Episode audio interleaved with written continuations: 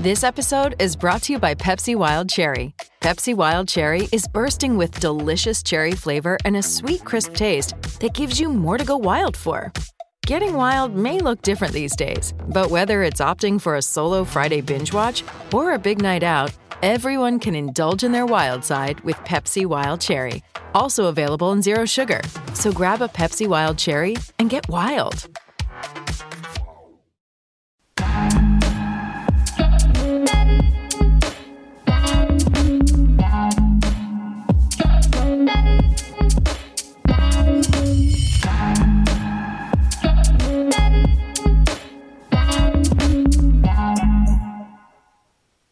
All right, welcome. Uh, welcome to another holiday edition of Fearless uh, with Jason Whitlock.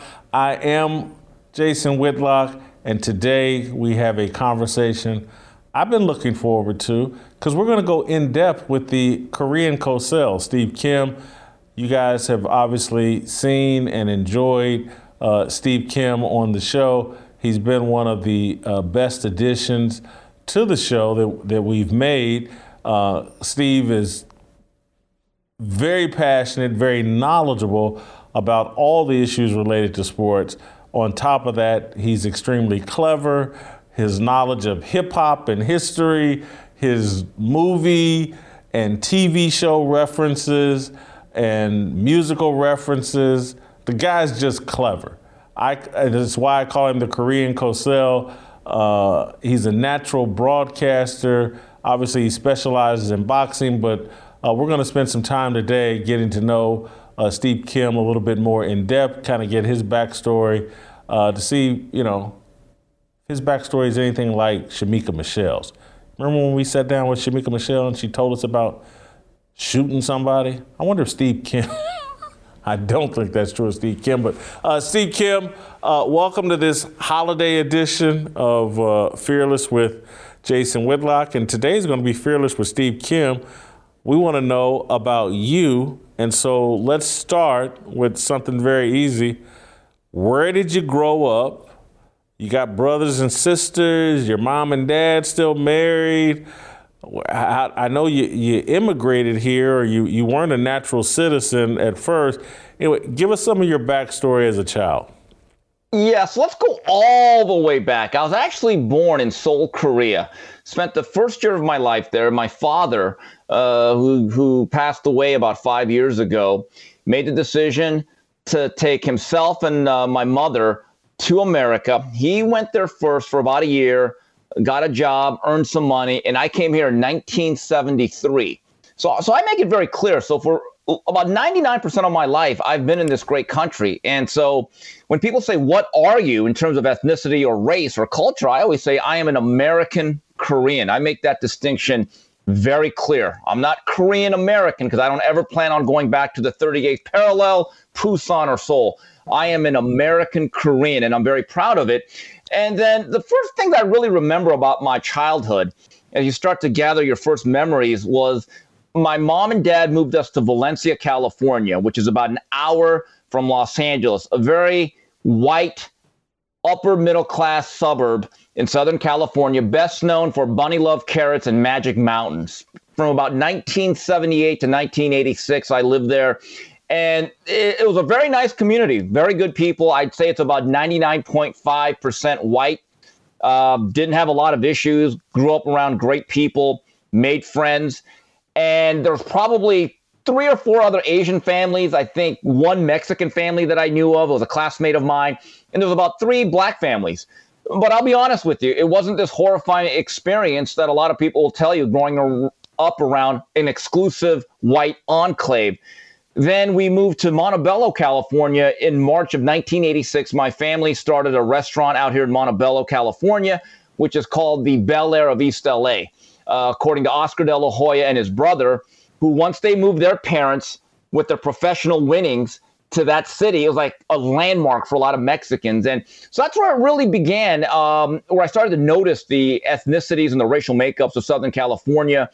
And Jason, I can tell you this, it's interesting when I first went to Montebello, the first school that I went to in the middle of my eighth grade year was a school called La Intermediate. And it's the first time in my life, and I was about what, 13, 14 years old, that I had been around so many Mexicans. I was like, wow, there's a lot of Mexicans here. You never would know that from living in Valencia. And but I tell you what was real interesting and ironic. There was actually a pretty good amount of Asians in this particular zip code in that school. Over time, I was more comfortable around being the one Asian among a lot of Mexicans than being around a lot of Asians, which I've always found interesting.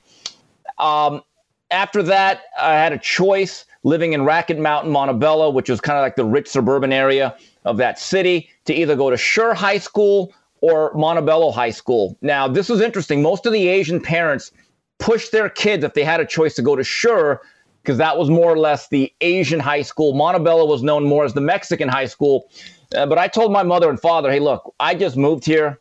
I've just started to make friends three, four months into this process. I would much rather go to Montebello with a lot of my classmates at La Merced. They allowed me to do it. And Jason, I could say to this day, as I look back on it, it's the greatest decision I ever made was going to Montebello because I've made lifelong friends. And that school is very interesting, Jason. Once again, that school's about 97% Hispanic, Latino slash Mexican. There was probably about 50 Asians, maybe about 100 Armenians and it was a great place to go to school. One of my fondest memories. In fact, my office in Montebello, East LA, is about three blocks from that school, so I drive by it a lot and always brings a smile to my face. After I graduated high school, this is when the journey really began into broadcasting and journalism. Went to Cal State LA for about a year and a half. It didn't work out. The tuition rose.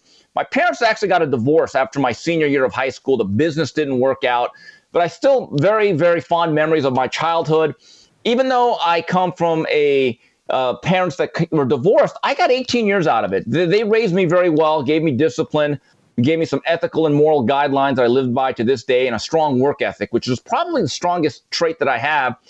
And then I kind of floated around doing factory jobs, working for RPS, UPS.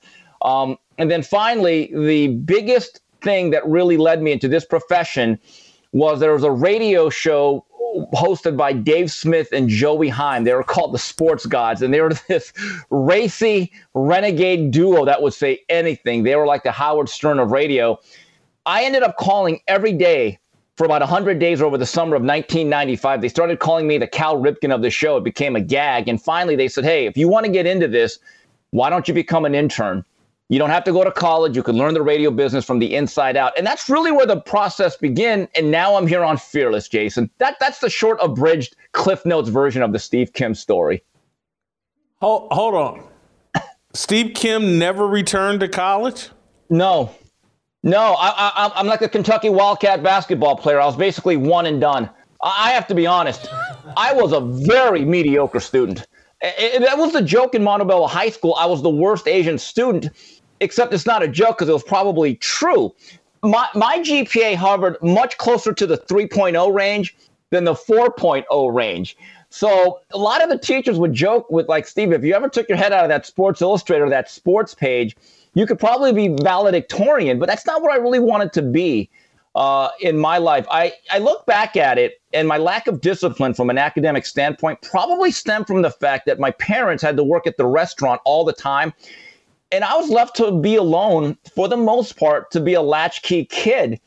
And I'll be frank, I loved it. It was great. I had fun. I became really Americanized. I fell in love with sports. That was that became my passion. I probably let my parents down in a lot of ways, I do admit. But when it's all said and done, I, I look back at the journey that I've taken and, and I wouldn't change anything. I, I think everything worked so, out the uh, way it should. Corey, I don't know if you're listening, but Steve Kim just basically said that his 3.0 grade point average made him the worst Asian student. And, yeah. if I had had a 3.0, my parents would, would have the plaque up in their house right now. I'd be, you know, I'd be akin to Einstein. Uh, so My grade point average hovered around a 3.0. I was embarrassed. I got a 1200 on the SAT. Oh, I was. I only scored you know, twice as well as you, Jason, on the SAT. well, well, Jason, but I didn't have your genetics to play Division One football. It, it, all, it all evens out. But you know, I look back at all my Asian friends. Um, that they all wanted to do some really great things in life, be doctors and lawyers and run businesses. Honestly, from an early age, and this started in Valencia, California, probably around the age of 11 or 12, I wanted to cover sports and I wanted to be a sports writer. I didn't really think about broadcasting at that point.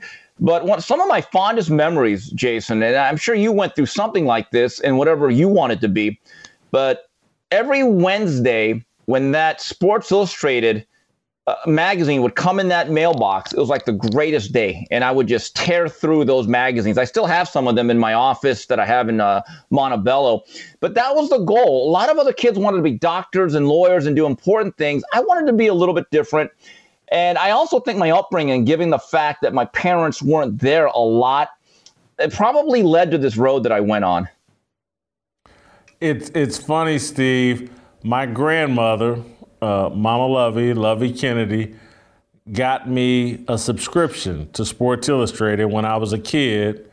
And it, it literally probably the most memorable Christmas gift I've yeah. ever received. She'd renew it every year.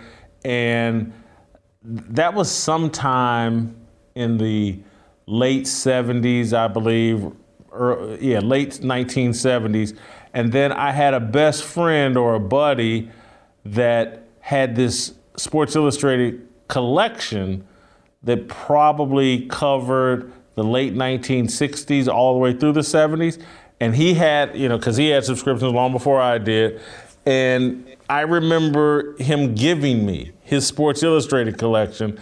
And I would make these trips back and forth from his apartment to my apartment and which was you know probably like 500 yards separating his building from mine. But and I around my bedroom there was nothing but Sports Illustrated stacked along the wall and the, from the floor yeah. up to about two or three feet tall. And I used to, I mean, I read back issues of Sports Illustrated. That my whole childhood was just me reading the new Sports Illustrated or old Sports Illustrated. I'm devastated now. I can't remember in what move in adult life where I said, "Man, I got to give up these Sports Illustrated," but I I, I authentically regret it. Uh, so yeah, reading Sports Illustrated and it maybe out in California you got them on Wednesdays. In Indianapolis, we got ours on Thursdays, and it was a really big deal. And it had a and the other thing, Steve, I got to say that's uh, similar is I called a local radio show as a kid, 11, yeah. 12, 13 years old, virtually every day. Got Bob Lamey, who I think is still the voice of the Indianapolis Colts. At one time, he was the voice of the Pacers. He hosted a local radio show. And that's who, as a kid, I would call his show to talk Pacers. I, will never forget when the Pacers, whatever year the Pacers drafted Stuart Gray. I was livid and irate about it and got in a big argument with Bob Lamey about it. You remember Stuart Gray? I think he played at UCLA. He played at UCLA. I think you remember that. Yeah, his claim to fame was outplaying Patrick Ewing in one of these camps, and, and his career never developed. He was this big, lumbering white guy. You know, I was such a big sports freak, and that what I would do at Montebello High School, and everyone knew I did it. Montebello High School is in the heart of Montebello off of Whittier Boulevard. And so if you walk five minutes to Whittier Boulevard, right across the street from our school was a Johnson's Market, a supermarket. And I would go and get a dollar bill, exchange it for four quarters, and I would get the LA Daily News, I'd get the Herald Examiner, and the LA Times. And I would pour, and I'll admit, it went from the sports section to the comic section into the calendar section to see what was on TV, and the rest of the newspaper I would just discard and give to the teachers. So this is one of the most memorable moments of my Montebello High School life. It's November 3rd uh, or the 4th, one of those days. I put the quarter for the Herald Examiner, which had my favorite writer, his a gentleman by the name of Doug Krikorian, who I've gotten to know. He was one of my idols in terms of this field. and I still remember looking at the newspaper and said, Goodbye, everybody. And it turned out it was their last issue. The newspaper had closed down. One of the saddest days of my life because that was an incredible paper. Those are the memories that I really have growing up. All right. So what was your first job? You did the internship at the radio show. Yeah. What was next? Okay, so the radio station that I was on was a short lived FM station with Dave Smith and uh, Joey Heim, who to this day I, I thank them because they helped launch my career. I am really grateful for the contributions they made. That was at KMAX 107.1, lasted about a year and a half. They ended up taking their show to XTRA 690 and 1150 in Los Angeles, which at that point had just picked up the Los Angeles Dodgers rights. They had talked everyone despite their renegade background and their reputation, that, hey, we should be the night show. And I was part of their team. And they said, Steve, if you want to come along, you could read the updates, you could have certain segments, and you can keep cutting your teeth in the business. That was in the fall or spring. Spring of 1997 is when I really began. It was right about that time, Jay, when I, at the very end of KMAX, that a pair of gentlemen came up to me by the name of Tim Abrams and Oscar Valdez, who said, Hey, uh, we like your voice. You're, you're doing some stuff here at this station. Do you know anything about boxing? And I said, Yeah, I'm a boxing fan. Uh, I grew up as the last generation that got to see fights on weekends consistently on the major networks. And I said, Yeah, I actually know boxing quite well. And they said, Well, we're doing a gambling show based around boxing. We can pay you a couple hundred dollars per show. Um, if you want to be the co host, you got the show. Now, this is funny, Jay. They act the guy, one of the guys, Oscar Valdez, he had vending machines. That was his living. So every week I do the show, he would give me 10 rolls of quarters. and that'd be 250 bucks. And I have to go around various liquor stores exchanging quarters for like paper money. That's something I'll never forget. And that's how my boxing career began. And then while at XTRA 690 or 1150, the Dodgers flagship station, in addition to doing the sports updates for the sports gods, I was able to do a weekend boxing show from about 1997 to 1999. Uh, things didn't work out at the station because I thought I was being hemmed in as just an update guy, and I didn't really want to be there five, six days a week in a row reading off scores. This is when things really took a turn for the better, Jay. Thankfully, Al Gore invented the internet. Okay. And these guys by the name of Gary Randall, Doug Fischer, who was a dear friend to this day, said, Steve, we're doing this thing called a website. And I said, What the hell is a website? He said, What's this thing that you kind of do? And we're going to cover boxing. It's like a magazine, but without paper. And if you want to join our team, we could pay you. Now, I'll be honest, Jay. I said to myself, um, I, I didn't tell them, but I said to myself, yeah, I'll take your money, but this internet thing's not going to last. But if it's a paycheck, I'll take it. we ended up doing a website called House of Boxing. They made a business deal that didn't involve me. They broke off, and then we all ended up doing a thing called Max Boxing. And everyone thought it was Max Kellerman's website. It had nothing to do with him.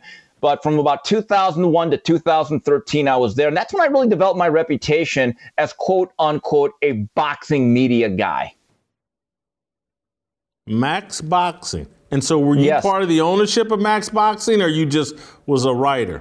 I was a part of the ownership and we had some good years, we had some bad years. I, have always said I got paid in experience uh, and the fringe benefits. Uh, I was able to carve out a living.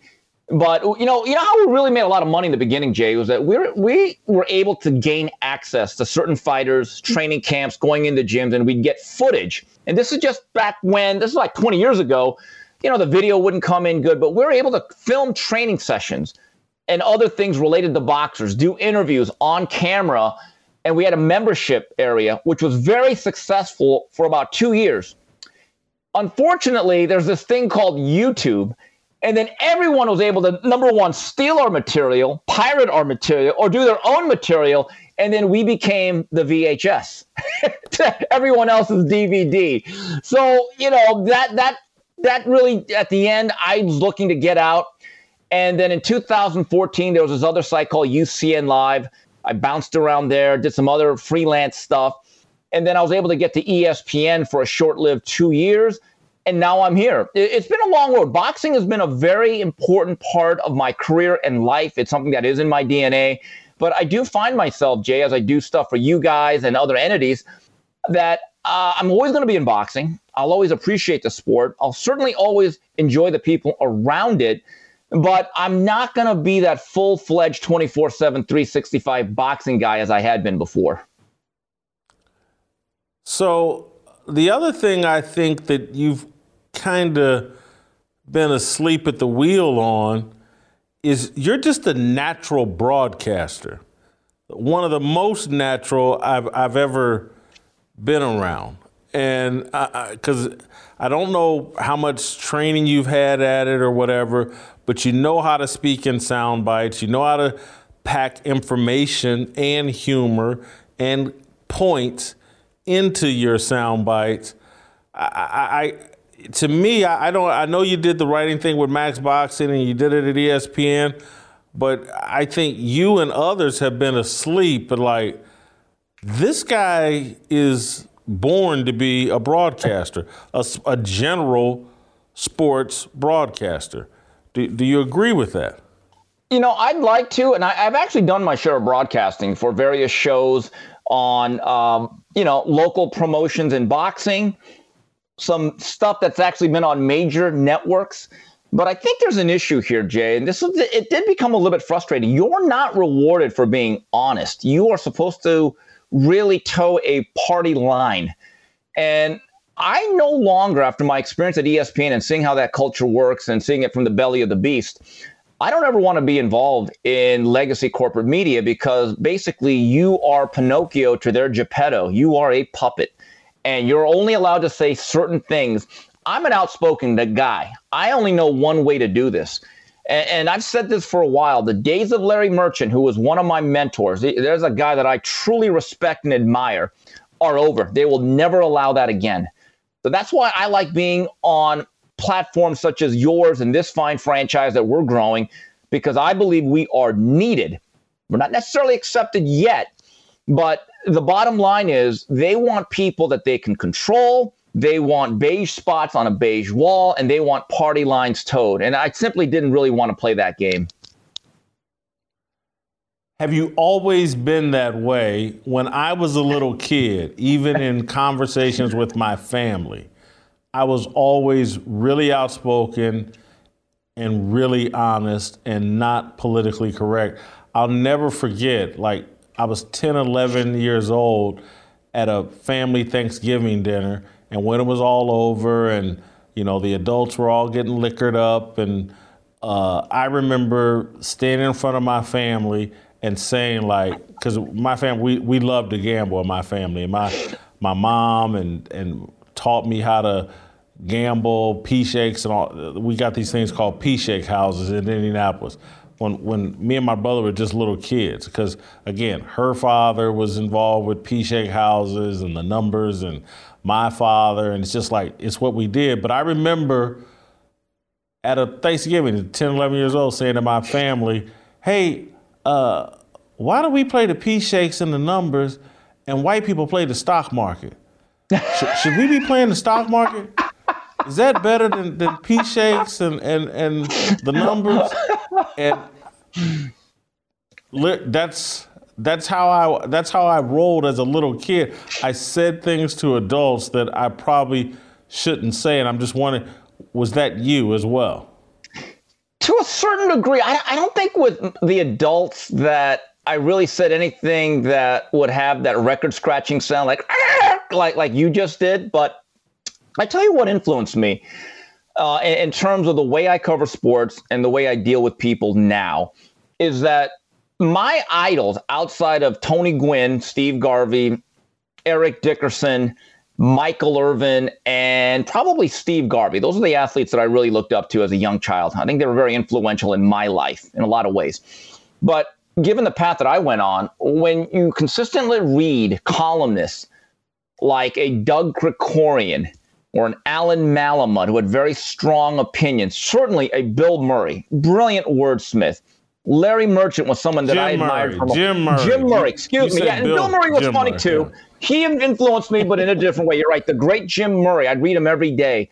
Um, and then TJ Simers, you're going to leave TJ Simers out? Yes. L- later in my life, I learned how to be the ultimate smartass and not give a damn from TJ.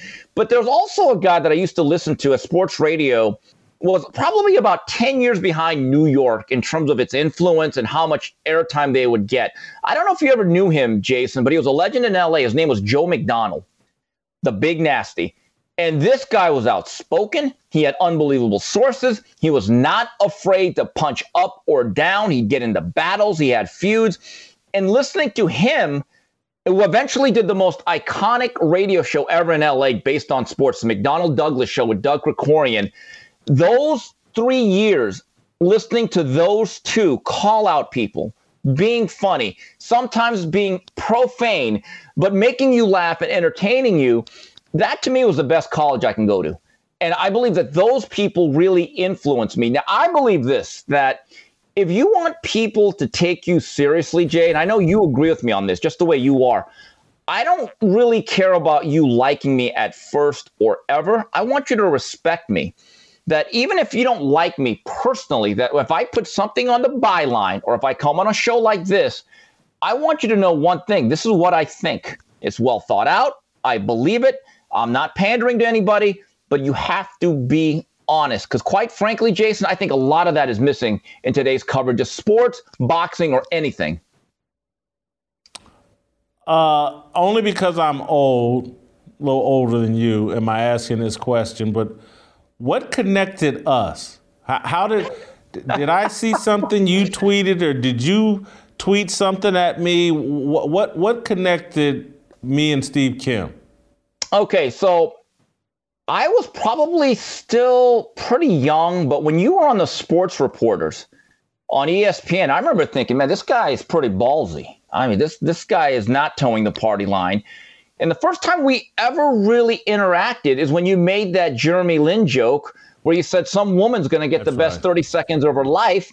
I thought that was funny because I know it's not true, but I just thought that was funny. We should all have the ability to laugh at ourselves.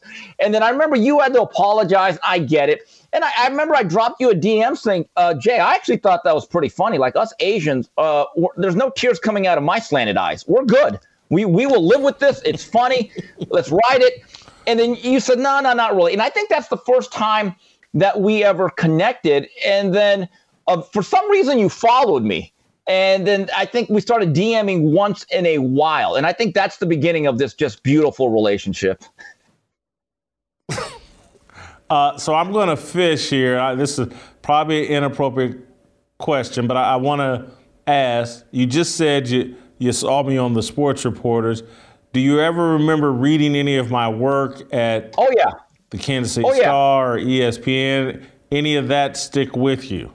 Yes, I, I, remember when look. You were the guy that for the Chiefs coverage, the Derrick Thomas, the tragic death. Um, but look, if Nas has Illmatic, you will always have your 2007 NBA All Star column that at Las Vegas. I've tried to look for archives. I, it must be stuck in Al Capone's vault. I can't actually find the full article. When when I read that, I, I was in awe. I was like, oh my god and I think that's when you were at AOL Sports or or some or Yahoo or something. And I, I remember reading that, going, I, I I can't believe that they allowed you to write it. Here's what I found interesting about that article, Jason. And you talk about liberal white guilt. Every time I search that article, there are actually blogs reacting to your column. And it's funny, every white guy is like, oh my God, I can't believe Jason Whitlock said that. But then there are a few black guys that say, yeah, yeah, Jason kind of nailed it. I've always thought that was the most fascinating part about that particular column. Yeah, I think I was at AOL Sports. I, for some reason, I was thinking I was maybe at ESPN. Uh, but but yeah, I was at AOL Sports. I had left ESPN, and AOL Sports kind of went kaput, and they took my. There's so many places like the Kansas City Star, foolishly took my archives down. Uh, it's some of the it's arguably the greatest work ever done at that newspaper, and and they took it down, which irritates me. AOL Sports, I don't know if there was any animus, but my archives are gone from there, and and my archives at Outkick, they're gone. Uh, you know, people love to say Jason. I burned bridges. What what about the bridges that get burned on me? well, well, Jason, let, us put it this way: me and you are both General Sherman. We probably burned bridges. Look, I took pride in the fact, and a lot of my archives at my past websites cannot be found, and I, I was very proud of that work. I wish I would have at least printed them out. But as I look back, specifically from my work from about 2000 to about 2015, I said things no one else would say. I, I was I battled HBO. I took on the biggest people. I said stuff no one else would say about Al Haymon and his influence in the game. I would criticize people to a point where Floyd Mayweather will not talk to me. They won't even uh, credential me for fights. And you know what? I take that as a badge of honor because I because someone taught me one time. I think it was Ron Borges of the Boston Globe. He said, "Steve, if someone doesn't want to talk to you, that's fine. I've had that happen, but you could always talk about them." And I've said it before, and I'll say it again, and I'm proud of it. I'm the ballsiest guy. And when people say, "Well, Steve, how come you're not doing as much as you were?" I said, "You know what? First of all, I've moved on, and second of all, I've done the heavy lifting for 15 years. Why didn't someone else take on uh, these giants. But literally, Jay, I was banned from HBO. I remember uh, when HBO was run by Ross Greenberg, the brilliant producer who was not a very good lead of that sports division. He hated me. Oh my God, the whole network hated me and was afraid of me. I've gotten into battles that were very public. Um, I've written stuff that's been used in court cases like the Manny Pacquiao, Murad Muhammad lawsuit. That stuff is very uncomfortable, but you got to have a bit of a thick skin to do it but when it's all said and done, I, I can honestly say with a clear conscience, I did my job. And so, did you say Floyd Mayweather wouldn't they would try not oh, to yeah. credential you to his fights? Oh yeah, I, was Luther Campbell, banned in the USA because I was the one guy. Look, this is this is the funniest thing. Floyd actually got mad at me because I quoted him correctly back in the year 2000.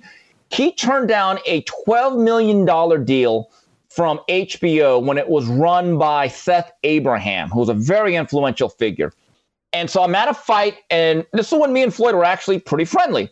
And Floyd basically said, I'm not fighting for 12. Y'all gonna have to pay me. Uh-uh, not when you're giving Naseem Hamed this, this, and this. And this is when I was at Max Boxing. I made the mistake of actually quoting him correctly and using the quotes in context. In response, HBO pulled that offer. They rescinded the deal and they said, okay, you're dead to us for about 15 minutes. Floyd got angry at me. And from that point on, he's never granted me an interview. He, I've never gotten access to him. And I still remember fights where they said, look, you're not going to get a credential. And I say, that's fine. Because, Jay, I actually think it empowers you because a lot of these journalists, not only in boxing, but in all realms, they acquiesce for access and they start becoming publicists because they realize, oh, if I say this, I may not get the exclusive. I, ne- I may not be, be allowed behind the velvet rope. You know what? At this stage of my life, I don't even care. And it gives you a certain type of freedom to just let your hands go. But yeah, uh, I- I'm not part of the money team, Jay. not for a long time. You're not part of the money team. I didn't know that. Floyd Mayweather. Golly. All right, Steve, I really appreciate the time. Hope you're having a great holiday season. Uh, Merry Christmas and Happy New Year. Absolutely. And I want to say thank you to you for this opportunity and all of the Blaze Network and the Fearless Army. Hope everyone out there has a great holiday. All right. I think I hear Tamara playing. Merry Christmas. Striking like a ladder, making all these moves for freedom. I want freedom. No negotiation, my sister, no relation. We all just wanna have freedom. Sitting on a corner, never been alone. I'll break my back for freedom. Blessed, we are living, get back. We are receiving, all deceiving. We all wanna be free. We want freedom. I just want, I wanna be, I just want, I wanna be, I just want, I wanna be, I just I